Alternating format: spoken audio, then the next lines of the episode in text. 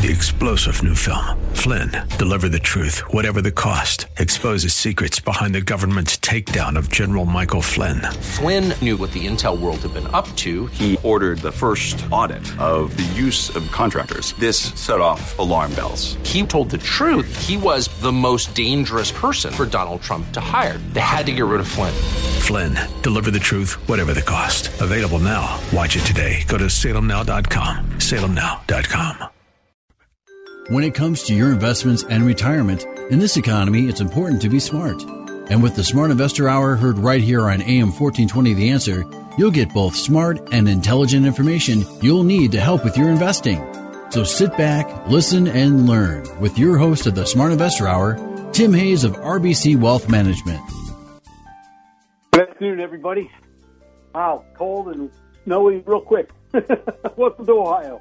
Hey, let's start thinking positively. A leader takes people where they want to go. A great pe- leader takes people where they don't necessarily want to go, but ought to. Before you are a leader, success is all about growing yourself.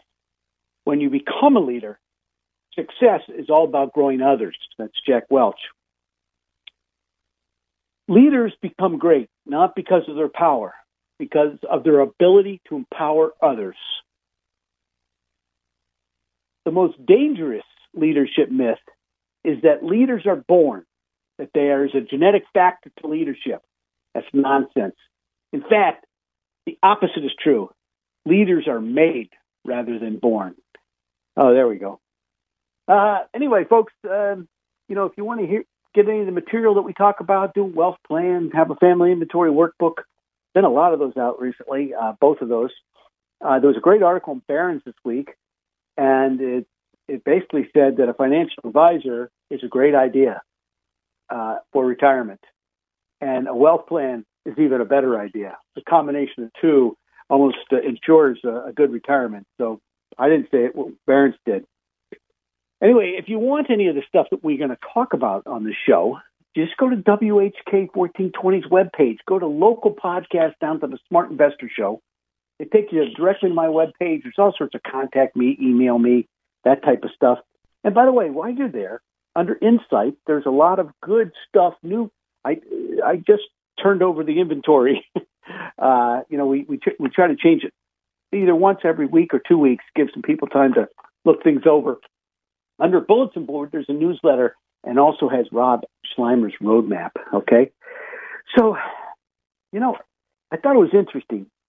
Last week was the first week we had inflows into the stock market uh, from the retail side, anyway, uh, and the market had its first down week in a pretty long time. Uh, I mean, 14 of the last 15 weeks we've been up, and there we go. So um, but it is the year of the dragon, and 78 to 73 percent of the time, when it is the year of the dragon, we have an average of 13.3 percent return.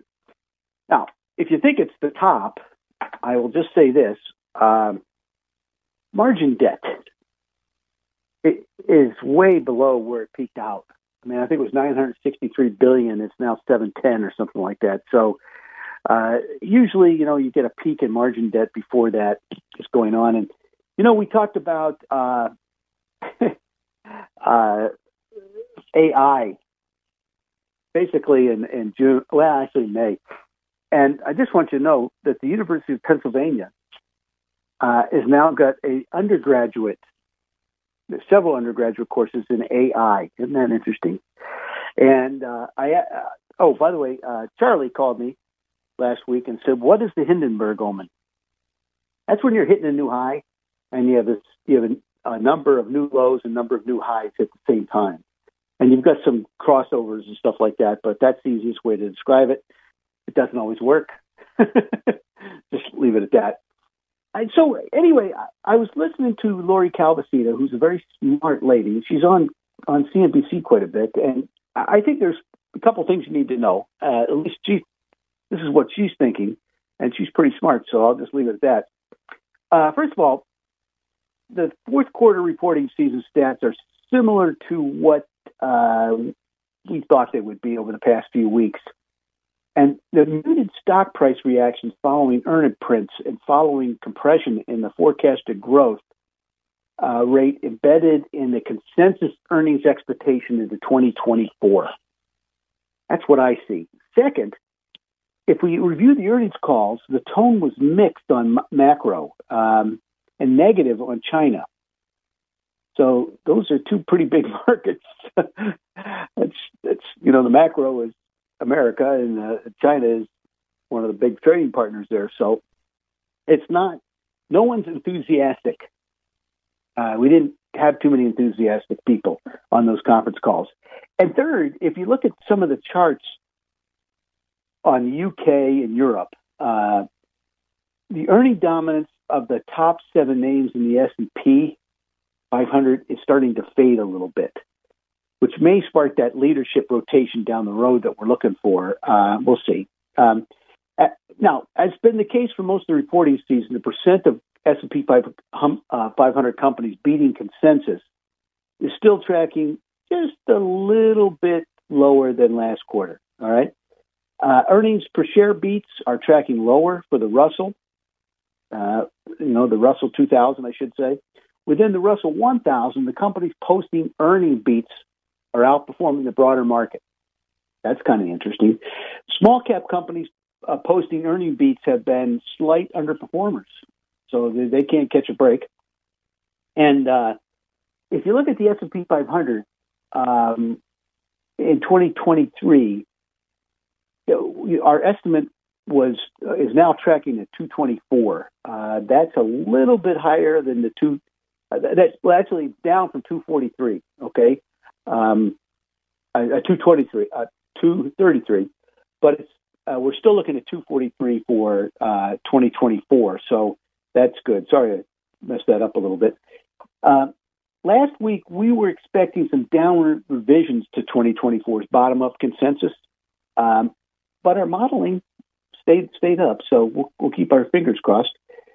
Most sectors are contributing to the upward uh, were revision, but it's it's worth noting that consumer discretionary uh, and, and, industrials and the top seven stocks in, in the heavy uh, top seven, the magnificent seven, what we call them, uh, are doing the heavy lifting. Okay, so there we go. Um, you know, the, the tone is mixed on macro. China is a negative.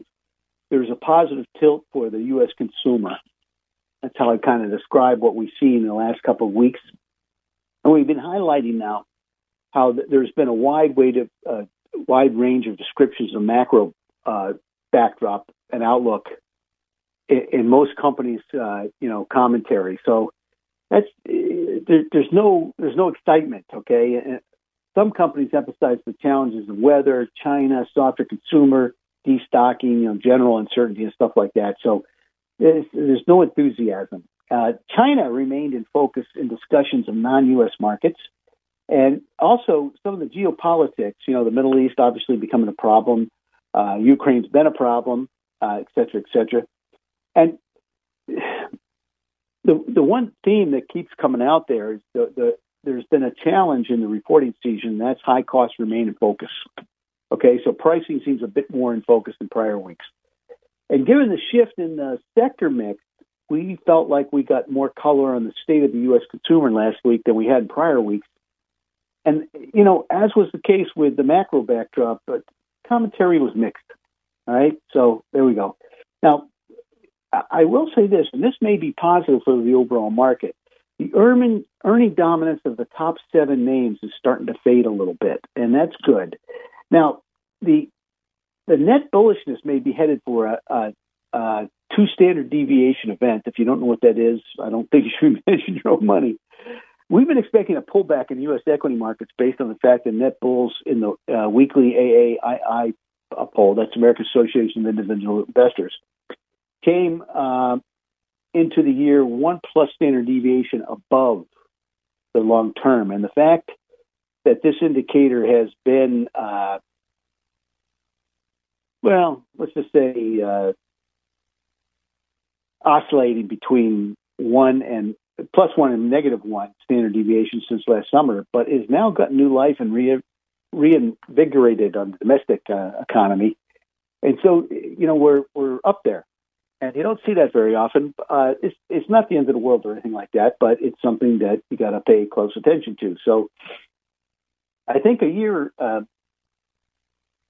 you know, we, we look back in this year, and I think one of the key things we got to take a look at is the regional banks. You know, we were we were talking about the collapse of, of several U.S. banks at about this time last year, and it, it brought a new chill to uh, uh, Wall Street and, and mounting losses on real estate and stuff like that. Real estate's really rallied though. So, uh, but you know, if you look at the regional banks, the pullback still remains above the recent uh, lows that we had back, you know, uh, in April and and uh, October. So we'll see what happens, but. There's still a lot of banks out there that have good balance sheets, and I think you know the sun's going to come up tomorrow. But the, the hard realities are that projects are closing and properties are being sold well below appraised values. There's a lot of a lot of wealthy people starting to buy real estate at dep- very depressed levels, uh, and, and, that reminds me of like Florida back in in uh, you know the days of uh, now that was different because Florida is a vacation home, but you know during the great financial crisis, the homes in Florida were going for cheap, and a lot of people from Europe started to buy them. So so I think the, the banking system is telling us go big or stay home. All right. Um, and, and that's the key. So you, you really have to have, I, I, I think small banks' re- reliance on commercial real estate is a double hit. Not only are they seeing large write downs on existing loans, but the pressure from investors also uh, makes it difficult to aggressively originate new loans. So they're between a rock and a hard space is what I'm trying to tell you. So keep that in mind. Now, the second thing I think you've got to talk about is with geopolitical tensions and, and the policy uncertainty are contributing to a very murky economic outlook around uh, supply chain disruptions and, and their possible impact uh, on inflation. So if you look at monetary policy landscape and the potential role of fixed income in your portfolio positioning, I think it's important. So declining inflation trends have been established across most of the global economies. Uh, tighter monetary policy proving effective in managing inflation as it's supposed to. Inflation measured by the U.S. CPI has fallen six percentage points since June of 2022. Popped up here recently, and you know we kind of warned you. We said that we thought the bond market yields were oversold and would pop, and, and they did and I think they got a little bit more room room to run. So the question is, you know, is inflation going to go straight down? That's not the way it works. Uh, the higher than expected January U.S. inflation data this week underscores that risk. That inflation could drift a little higher, or remain sticking above the Federal Reserve's two percent target. Remember, the, the, look, if if you're waiting for the Federal Reserve to do the right thing, they they've been wrong two times in a row. Okay, so they could be wrong again. All right, they're working off the same information we are, and they're human too. So I'm not criticizing them. You know, look, I thought they did a pretty good job through the whole scenario, but I also think that you know they've been wrong. So everybody's wrong occasionally, and you got to keep that in the back of your head. So we think the in, in inflation risk, uh, should be incorporated into a, a broader investment strategy. What we see is uh, well, let's put it this way. I guess the first question is do supply chain challenges fuel inflation risk? And that's the first thing, you know, stuff like the, you know, the Red Sea and, and, and the, and the Suez Canal. Uh, and then policy risks. You know, is, is, are you going to cut or are you going to protect? Okay. You know, so bond yields pop back up and we, yeah, I mean, it, they went from 5% down to 3.8 in a very short period of time. And they, by the way, they went from 3.3 to 5 in a very short period of time, too. So, you know, we're having this, uh, you know, usually when you get that type of vol- volatility, you got to, you know, think that you're getting close to a top. Who knows? But fixed income, uh, you know, you need kind of a shock absorber for that. Uh, valuations have undergone uh, a much larger adjustment than equity valuations over the last couple of years. Remember, we didn't even talk about bonds too much on this show because interest rates were so low, you know, we you know we just didn't see them as a good idea uh, because you know when interest rates are low, if they pop up like they did, you get hit on the principal. that's your safe money. That's not how you want it to, to be done. Okay, so if we, if inflation rises or remains above target, we think the current elevated yield to maturity levels provide shock absorber potential. So, you know, bonds are back, and I think you got to keep that in mind. Uh, you know, municipal bonds. Uh, there's some a lot of good-looking stuff in the municipal bond area. You know, uh, you go out get four and a half percent sometimes. You know, um, that's just a guess. Uh, but fixed income markets are facing a reality check on on you know after the CPI thing. So they rallied too much. Maybe they pull back a little bit. Who knows? Um, so, but when you have that higher than expected data, you reduce the already slim pro, uh, uh, prospects that the policymakers going to, you know, lower retail, uh, l- lower the interest rates. And retail sales declined during January as consumers took a breather after holiday shopping. So that was another thing that, uh, you know, th- things are getting interesting here again. Okay, so keep that in the back of your head. Now, um, I had a lot of questions, and, and, there's one stock I really like in this area. Uh, I'm not going to mention it. You got to call me on that one. Um, is the solar area, and you know, one of the problems with solar is, first of all, if you have a Republican come in, they're probably going to kill the tax credits. Okay. The other thing is, when interest rates go up, they can't get money, and solar companies and all the the new green energies need cash. Okay. So when the money goes away, it's you know biotechnology went through the same thing. Okay, so the de- demand environment is improving though, so the solar industry could continue to benefit from a positive rate of change, and will continue to see long-term support from public policy. Uh, we hope, anyway. Emissions regulation and declining costs. Now, near term, both residential and utility scale solar are facing some headwinds.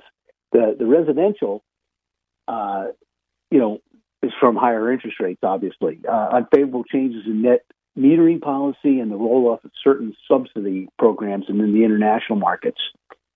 However, you know, we see a potential turning point in investor sentiment as the bottom of demand slowdown is being set pretty much at this point.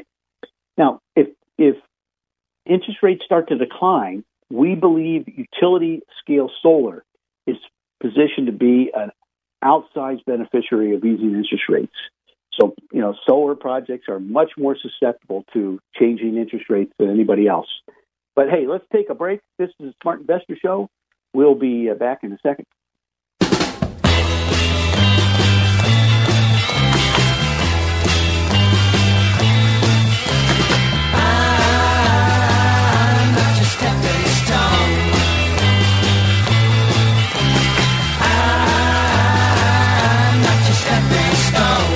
Hey, Bob Frantz here for Empire Window Company. That's the company I chose when we needed to replace our outdated, energy depleting windows. And with good reason. For one, Empire has 64 years in the business. That means 64 years of buying power that allows them to give you the very best pricing.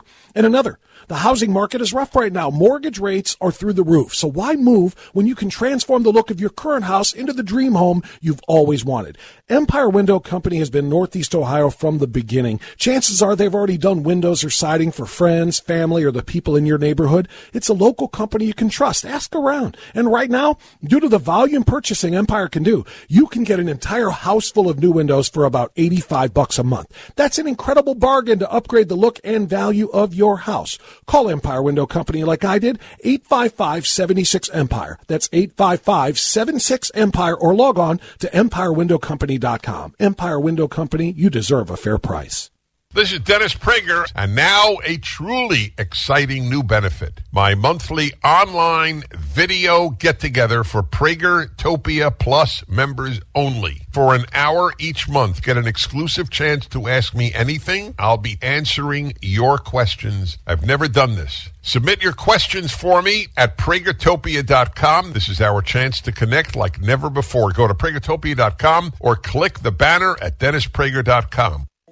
When rolling over your 401k, it's easy to get lost. Look to the experienced, knowledgeable financial advisors from RBC Wealth Management to guide you through the whole 401k rollover process. It's all part of designing a plan that's tailored to your unique investment needs. Call Tim Hayes at 216 774 8906. RBC Wealth Management, a division of RBC Capital Markets LLC. Member NYSE FINRA SIPC.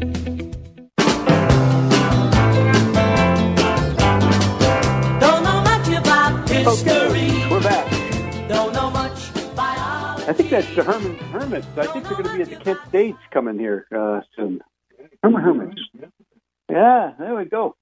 Anyway, um, I, I talked about a report back in I think it was June called Data Center Liquid Cooling, and I want you to know there was one stock in there. Uh, by the way, all but one stock in that group is up on average of 25%. so it was a great report. Uh, but one stock just went from 300 to 980 and then collapsed on Friday. Uh, but that, that was a pretty good return.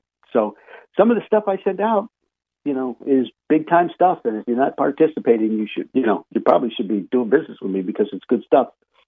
Anyway, uh, that is still an area I think is we haven't even started, and and uh, you know the next gen AI chips and servers require cooling technology that traditional HVAC cannot handle. Uh, you know, warm air or hot, uh, cold, cool air. Um, you just can't. You can't cool a warehouse like that. It, they, you know, these chips, these GPU units that everybody talks about that are in shortage. You know, they they they cruise at about 120, 125 degrees. So you need a liquid cooling base, and and and, we have those names. It's it's an old report, but it still means, as far as I'm concerned, still quite quite important. So uh, you know, it's one of those things where uh, I think that you know you you will see. I'm sorry, I'm trying to find my place as I'm talking. Uh, you will see uh, multiple multiple big winners in that that area. Um, so anyway, you know, I, I was looking back, and I, I think I had several clients ask me, "Tip, why do I have so much cash?" And they don't have, you know, you know, we have twenty percent cash. Uh, I think in the United States, anyway, you need to be nimble and positioning equities. And I'm starting to finally see some of the small names that we really like that I got kind of beat up on a little bit are starting to come back and on heavy volume. And I think I like that. Um, bond, bonds could post some pretty good, strong returns for the first year in three years, I think. Um, there's a wide range of potential economic outcomes, as uh, you know, as Lori said. Uh, she's, you know, the macro is cloudy. China, they're not even talking about. Okay, those are two pretty big economies.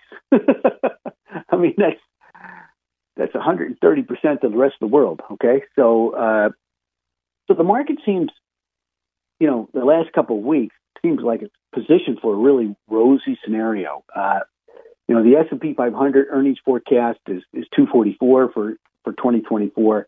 That's 11.1% year over year growth. Uh, it'll be interesting to see if we go. But, you know, presidential elections tend to uh, be a positive afterwards. And the one thing I will say is, is that 100% of the time, if October is down, the incumbent's out. That's it's been that way for years and years and years. So, um, and I, I think it's interesting. This is the first time in 20 years that Mexico is now a larger trading partner than China. Isn't that interesting? Very interesting. So, uh, you know, I, look, we just went through a period of time where, for 14 of the last 15 weeks, we had we had an up market. That hasn't happened since 1972. And uh, this week was down, so we'll see what happens. But what's interesting is this is the first week. Last week was the first week, not the, not last week. The week before was the first week of inflows into the market in 12 weeks. So we, we were going up on nothing. So first of all, margin expenses are low. I mean, you know, I mean, we're we're 25% from the high. Okay. We have tons of money in the market that's going to have to play catch up. So, I mean, I don't know. If, what I'm trying to tell you is I don't think we're at the top. All right. So we think the S&P 500 over the, uh, returns over the next 12 months, maybe 18 months, will largely depend on, you know, whether a U.S. recession materializes, whether the Fed stays around too long. And uh, look, the U.S. stock market has generally, historically, traded in a four-year pattern associated with elections, by the way. And during the election year, uh, the median average return is 10.5, 10.7 percent. The the average is 7.5 percent. So um, you know it's like February. February the average is negative. The median is positive. Last two weeks of February tend to be kind of ugly. All right, so just keep that in mind. So look, we're telling you to maintain your U.S. equities at the market weight level, okay, and uh, to take advantage of what we see as some distinct possibilities that could coming up. The allocation is also intended to balance the risk of a recession. Now, a recession, you know, a good the good news would be that your bond portfolio would do well, okay, because the interest rates would come down. So keep that in the back of your mind. I think, uh, uh, you know, people have been asking me, should investors limit individual stock selection to companies that would be content to own through a recession? And I think the answer is that yes. You know, you want healthy balance sheets. You want, you know, look, one of the areas I've been talking about for months now is dividend growth. Nobody's talking about that. I just finally saw some guy on CNBC talk about it Friday. Dividend growth. So dividend growth, you know, scatter those around, put some fixed income in there, you know, that type of thing. Now, one area that Lori Calvasina and also one of our, our esteemed colleagues over at another firm who is one of the best. I mean, he hit the S&P 500 on the head last year. Uh, both think small caps are going to be interesting. And by the way, neither one of these guys are backing off on the Fed having to lower interest rates soon. So, you know, look, we think the time is now. We're bullish on small caps. I think it's a very good time. We have a great report on some of these. Um, but, you know, they're not for everybody. They're not for widows or orphans, if you know what I mean. Um, and I own several of these stocks, and, I, and I've done very, very well with them. And I'm looking at more and more, so we'll just see what happens. Uh, uh, but it, it's it's a little bit of everything, you know, advertising, electronics, biotechnology, that type of thing. Uh, now, um, I, I want to talk about this again because one of the areas that we see as, as very could be substantial outperformers this year are financials.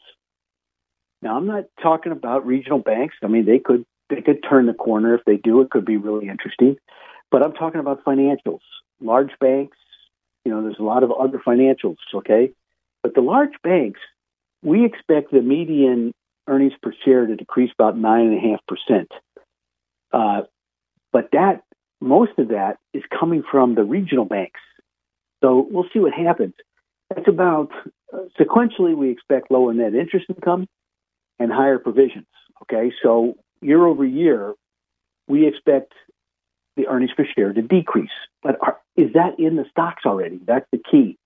So the valuation banks have underperformed, uh, you know, year to date uh, relative to the broader market, but they're cheap. I mean, a, a, lot of them are trading near book or book and a quarter, and you know, they some of them trading below book. So, look, we expect loan growth to be a, a you know a sequential increase of just like 0.8 percent, nothing big, but there are some really interesting banks out there, and better yet, there are other financials that look really good. So keep that in the back of your head, and I think it's important because you know financials have been hot and cold the last couple of years, but when they've been hot, you made a lot of money on them, and now they got a, they got a lot colder than I expected last spring.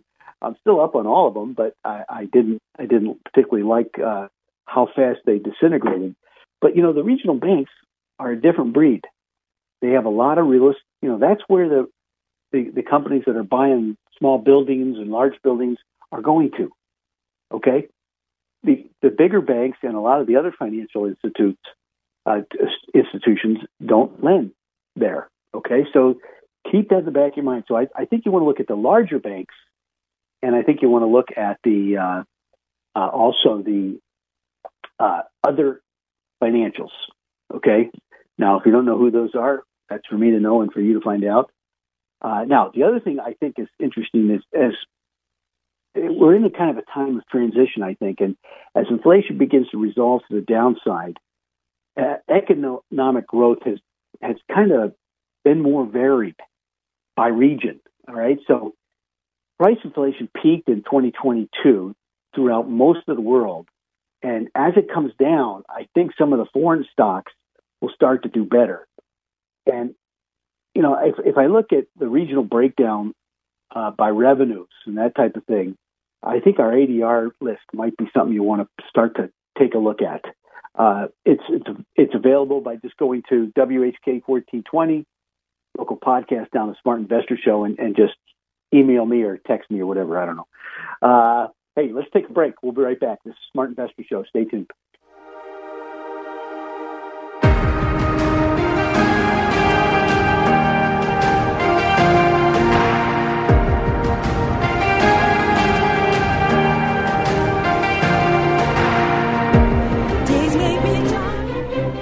Join the Cleveland Orchestra for an evening of Beethoven and Haydn. The sounds of the countryside come to life in Mandel Concert Hall with Beethoven's Pastoral Symphony.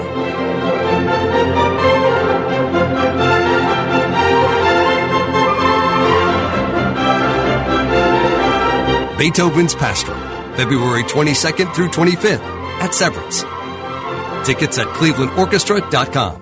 Hey friends, Bob Frantz here for my good friends at G and J Waterproofing of Cleveland. You need to know those letters, G and J. That's all. If the basement is leaking, you've got problems and I've got solutions. What did I tell you those letters were? G and J waterproofing. That's it. Listen, only company you're going to need uh, if you want to handle your basement problems the right way, for the right price, and to do it right now.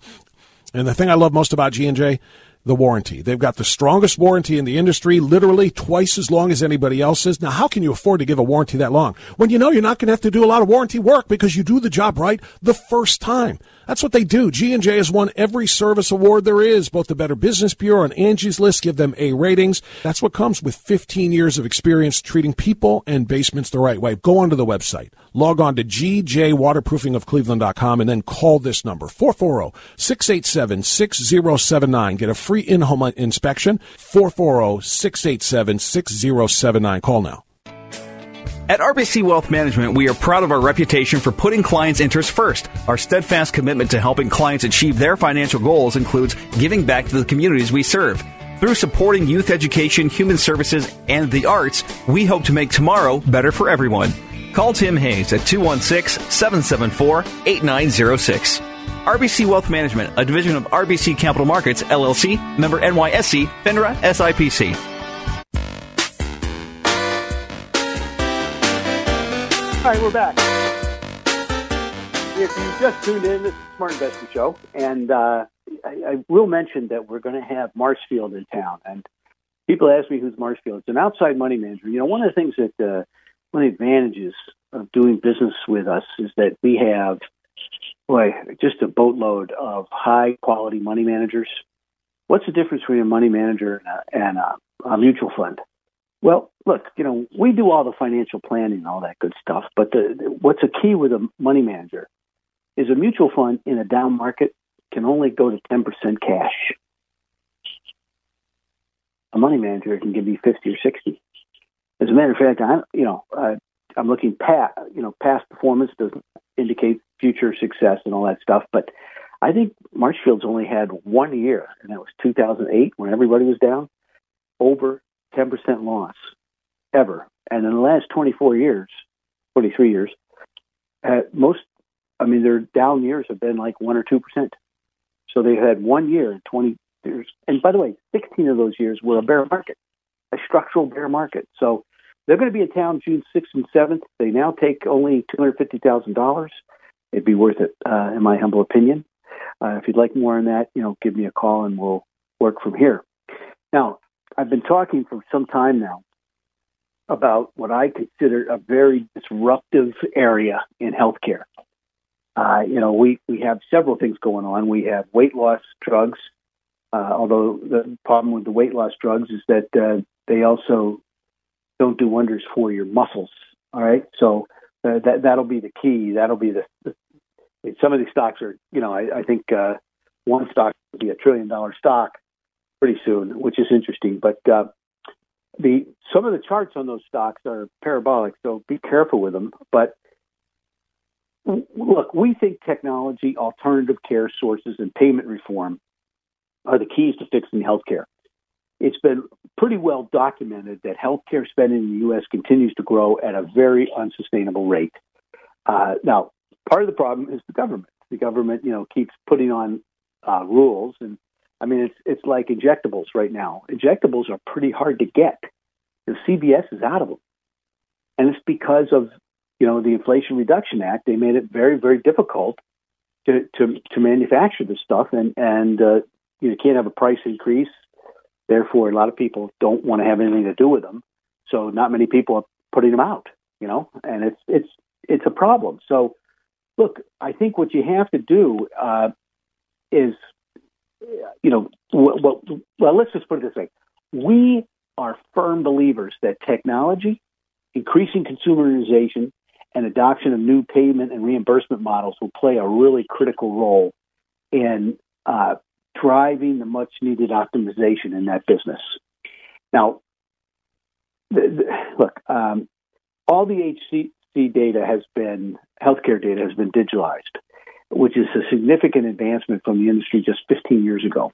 Uh, but still, little of it is being used to create value, and that's the problem. So, looking forward, emerging technologies like generative AI, we've been pounding the table on generative AI, and believe me, some of those stocks that we we had in our report, you, you, don't want to see the report because uh, that most of those are up drastically. Um, you know, it can help. It it can create scenarios where we can see where we we can cut the cost. Okay, so you know, generative AI. You know, you can look at cases spanning from helping providers make better diagnos- uh, diagnoses. I'm sorry, improving caregiver worker productivity, uh, you know, advances in virtual health and, and retailization of health, meaning bringing it to the consumer, are resulting in more care being delivered outside the traditional delivery system. I mean, you know, it's hard to see a doctor now. You can go on go online, you can you can talk to them on, on a telephone, or you go to urgent care. That's simple, you know. So, so the forces uh, combined with new value based reimbursement models are are much better aligned uh, providing incentives and setting off a you know a, a kind of a virtuous cycle that's going to go in here. So we think it, investors should have some exposure there. Now it's it's going to be volatile. Okay, so we expect digital health space to outperform for the first time in several years, and we got a great report on it. Highly recommend it. Um, some people think I'm nuts, but uh, that's okay. Um, by the way, there was a lot of people telling me that I was kind of nuts several years ago when I said we were at the bottom in 2009 or that China was at the top in 2007. That's okay. You know, uh, by the way, my, my first seminar had like 125 people, and I told them to get out of all their biotechs, healthcare, technology stocks, and I thought they were going to hang me by my toes uh, from the from the screen in the front of the room.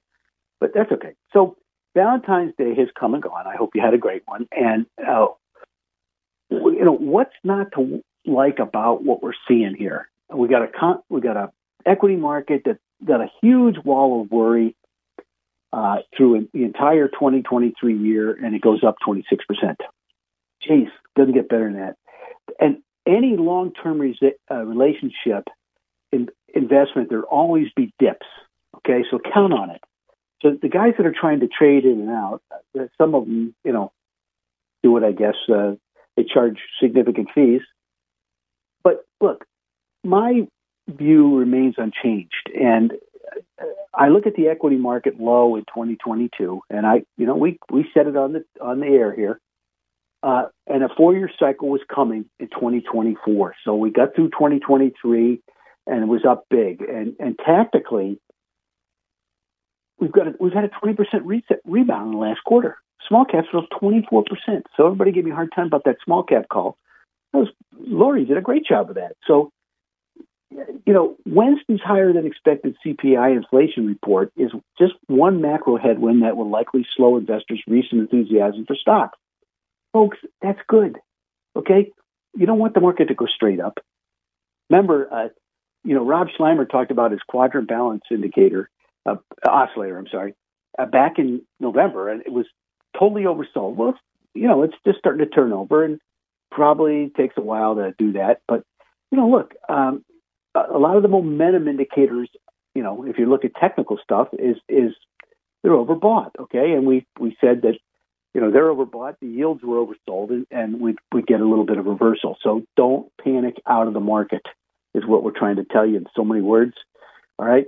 Now we did say back in November we talked about the chip industry, and uh, you know there are two or three stocks that have literally doubled or tripled in that period of time. Okay, and they were all in the report. So if you didn't get it, uh, there you go. But they're up a lot, right? So you you know a lot of these stocks are up a lot. You know the stocks in the data centers, the AIs, and and uh, you know so you, you want to wait for them to come back to you, right? Don't be the you don't have to be the first one in. Don't chase stocks, right? Right the moment, I just don't think it's a good idea. You know, I I noticed a couple things. Uh, you know the the bullish percents and O's now and all that good stuff. So, but the chip stocks. This is a report that I think most people would like to read because semiconductor manufacturing is truly a global industry, and with the pandemic, they had supply shock, so people are bringing it in, and it, it, it could be a big, big plus for the group, uh, and it could, you know, it, it it might mean that some of these uh, are just going to be you know, long term home runs. But I think in the meantime, you know, let them come back to you. Uh, we're fairly overbought, and that that means you, uh, you know, I mean, some of these things have skyrocketed. Now, some of them haven't, and I think what you're going to find is that the names that are up there big, some of the other names are going to start to to build those chips. Okay, and that GPU shortage will go away, and we're starting to see some people make comments about that in their meetings when they report earnings. So they're starting to spend money on GPUs. Okay, so we'll see what happens. But I think that could be, I mean, especially with the U.S. government spending a lot of money. But there's there's a lot of firms. Uh, you know, there's somebody based in the Netherlands that looks like it could go crazy, and then you know there's some other names, foreign names that look pretty good. But there's a lot of the domestic names that look pretty pretty darn good. And if they start to build these things, we won't have that chip problem anymore. I don't think. And uh, you know, look, it, it's national security uh, to keep the chip manufacturing in the states because we don't want to have the problem that we're having right now, and that the GPU shortage probably wouldn't be here if we didn't have the pandemic, right? so there you go. But it's something that I think a lot of people uh, are are looking at and and you know they're watching these things go straight up and they're saying, "What should I do? What should I do? Or what could I do?" You know. So I just uh, you know my personal opinion is uh, you you want to pay particular attention to that area, but I don't think you have to chase. You know, chasing right now does not make sense. Okay, so uh, we'll just leave it at that. Remember, you know, last uh, a week ago was the first time we had inflows into the stock market in 12 weeks, and we had the market go up. You know, it's the first time since 1972, 14 of 15 weeks. Okay, so here we we have the wall of worry. Everybody's saying, ah, ah, you know, nobody's putting money to work. You know, people are still looking at CDs at four and a half percent, which is okay too, by the way. But does it make sense the wall of worry is important. Look, the best investment most people make is when their stomach's turning. And when you're absolutely delighted with everything, it's time to go. All right? Unless you're really long term oriented. But there are some charts that I, I've been looking at that are, I mean, you know, when they go parabolic, you have a channel, then you make another up channel, then you made a third up channel. And that third up channel can be really uh, exciting but once it turns and makes a, it usually makes a lower high, you you better be careful. Now, I'm gonna. Uh, I think we're taking a break here shortly, but um, one of the areas that nobody nobody is talking about, and I've been talking about it on this show for months, years, decades, is dividend growth investing. Okay? I think this new year brings a much more favorable investing backdrop for dividend growth stocks. You know, you have a situation where last year, you know, they were raising interest rates the year before they were raising interest rates. So people were going to fixed income instead of, you know, dividend growth. But Fed policy shifts, and if you slow inflation a little bit, you know, drives interest rates down a little bit. Now, like I said, I thought we'd have a little bit of a pop because they were oversold. But use, you know, when you buy yield, you want to buy when the yield is up and the particular investment is down in price. So, what's happened in the last two years? Bonds have got killed. They've had, you know, three straight years of losses. That hasn't happened in a long, long. I don't think it's happened. Okay, not modern history anyway. It's a good time to buy bonds. Okay, Div- we're going to go into dividend growth more here in about well, how long it takes to take a commercial. This is the Smart Investor Show. We'll be right back. Stay tuned.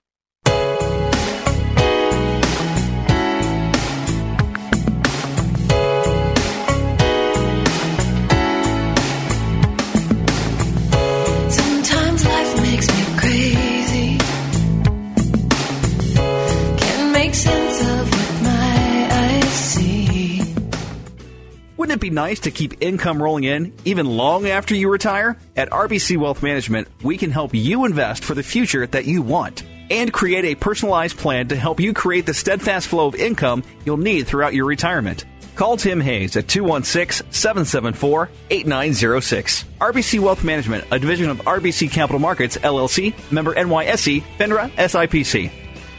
The straight talking, hard working, do it right plumbers at Wyatt Works will unclog your drain for only $93. Or it's free. What's the catch? There's never a catch with Wyatt Works. I'd rather starve than do business that way.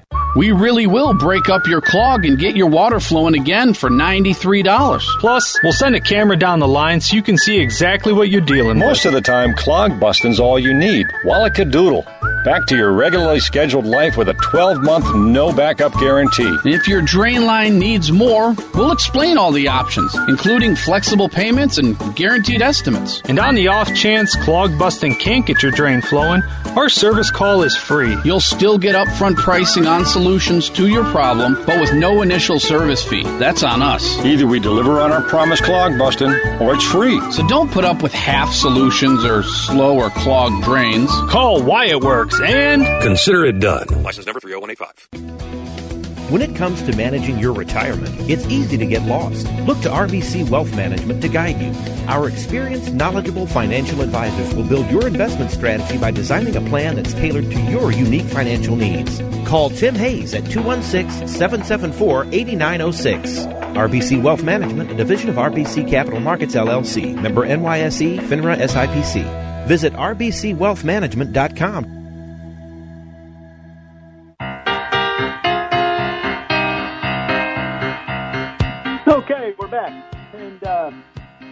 I, I just want to uh, say a couple things. Uh, you know, if you own a small business, one of the ways you can hide more money from Uncle Sam is is get somebody who knows what they're doing about your retirement program. And uh, we have some folks. Uh, Dane Toppage has been on our show many a times. He's with Dunbar Bender, and uh, they have a nasty habit of being able to secure you more money into your retirement plan, as well as some of your your people that work for you. So, uh, you know, it's getting toward tax time, and you're you're probably thinking, how can I get the you know take away the bite?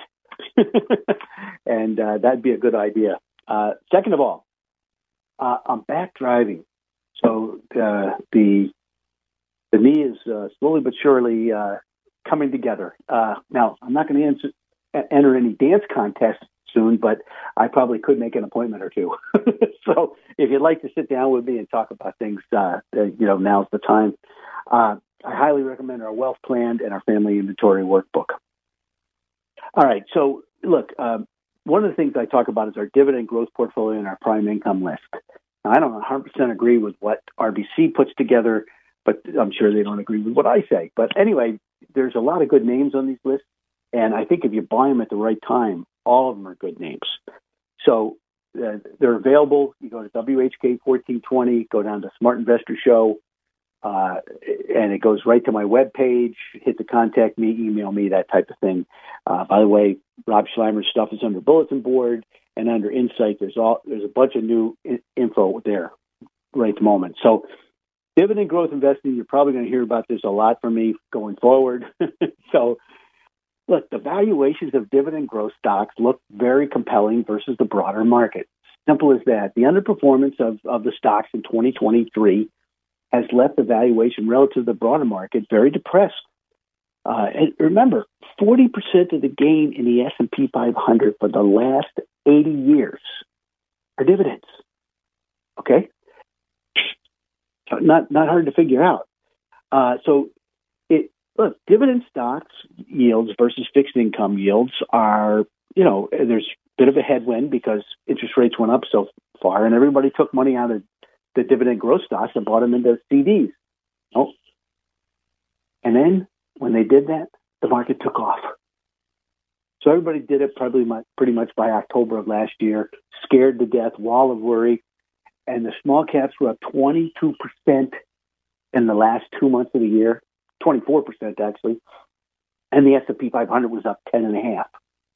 Good call, folks. Good call. it should have been new money, is what I'm trying to say in so many words. But look, if the Fed is pivoting, and I don't think they're raising rates anytime soon, uh, I don't know, I could be wrong on that, but if you look at the relative valuations of the dividend aristocrats versus the S&P 500, they're almost two standard deviations below. Now, statistically, it doesn't get better than that. Okay? It just doesn't get better than that. They're oversold, they're washed out. Everybody's buying, you know, AI stocks, which we talked about last year, and I got no problem with that, or data center products, or you know some of the other names we brought up here. Small caps are starting to go, but the key to investing is compounding. All right, the key to any kind of compounding, compounding, compounding, compounding. You know what the rule of seventy-two is? Divide your return by seventy-two. It tells you how many years it takes you to double your money. Okay? So the point is, if you have a 3.5% dividend that you're buying because it's da- the, the stock is down, the yield is up, and they're raising their dividend at 6 to 8% a year, and the stock goes up 5% or 6%, or maybe has a good year goes up 15 or 20, you're looking really good in the long run. And believe me, if you're 40 or you're 45 and you have the dividend growth going, it could be it's just huge. It's it's a compounding effect, and uh, it it can really do well. And if you look at the spread between corporate bond spreads over the S and P 500 dividend yield, it's back to a normal scenario. Okay, so uh, things could get very very interesting. So I think what you should look for is strong long term re- returns for dividend growth stocks. And the prime income list is more for those people who need income now. Okay, but they're still high quality businesses. And high quality businesses continue to grow their dividends. You can't fake them. Okay? If they think they're going to cut the dividend, the world knows about it because there's people just taking over. You know, they're looking at the annual reports and, and reviewing them and they're just ripping them apart. Okay? So the dividend, you know, you can't fake a dividend. And investors of all type of value uh, should be looking for growing dividend income streams. Dividends are taxed less than capital gains. They're taxed less than bonds. They're taxed less than CDs. Just remember that. So it's a great idea. In the meantime, uh, you know, we do have our dividend growth list, our prime income list, our ADR list is available, our small cap list. I think that could get real interesting in the second half of the year. But I'm back driving again, folks. So uh, if you'd like to set up a wealth plan or you'd like a family inventory workbook, uh, I think it's a great idea. Barron's this week says people that have financial advisors do much better towards retirement than people without them. Not Tim Hayes, Barron's, folks. Please read it. I, I, I love when people. I've been saying that for years, but now Barron's says it, so you know it's it's okay. Uh, but in the meantime, it's cold. It's a great day for a warm we're bowl of soup and and uh, watching a movie and that type of thing. But in the meantime, you know, I haven't had anybody complain about making a wealth plan. So this is Smart Investor Show. My name's Tim Hayes. Remember to buy low, sell high. Have a great weekend.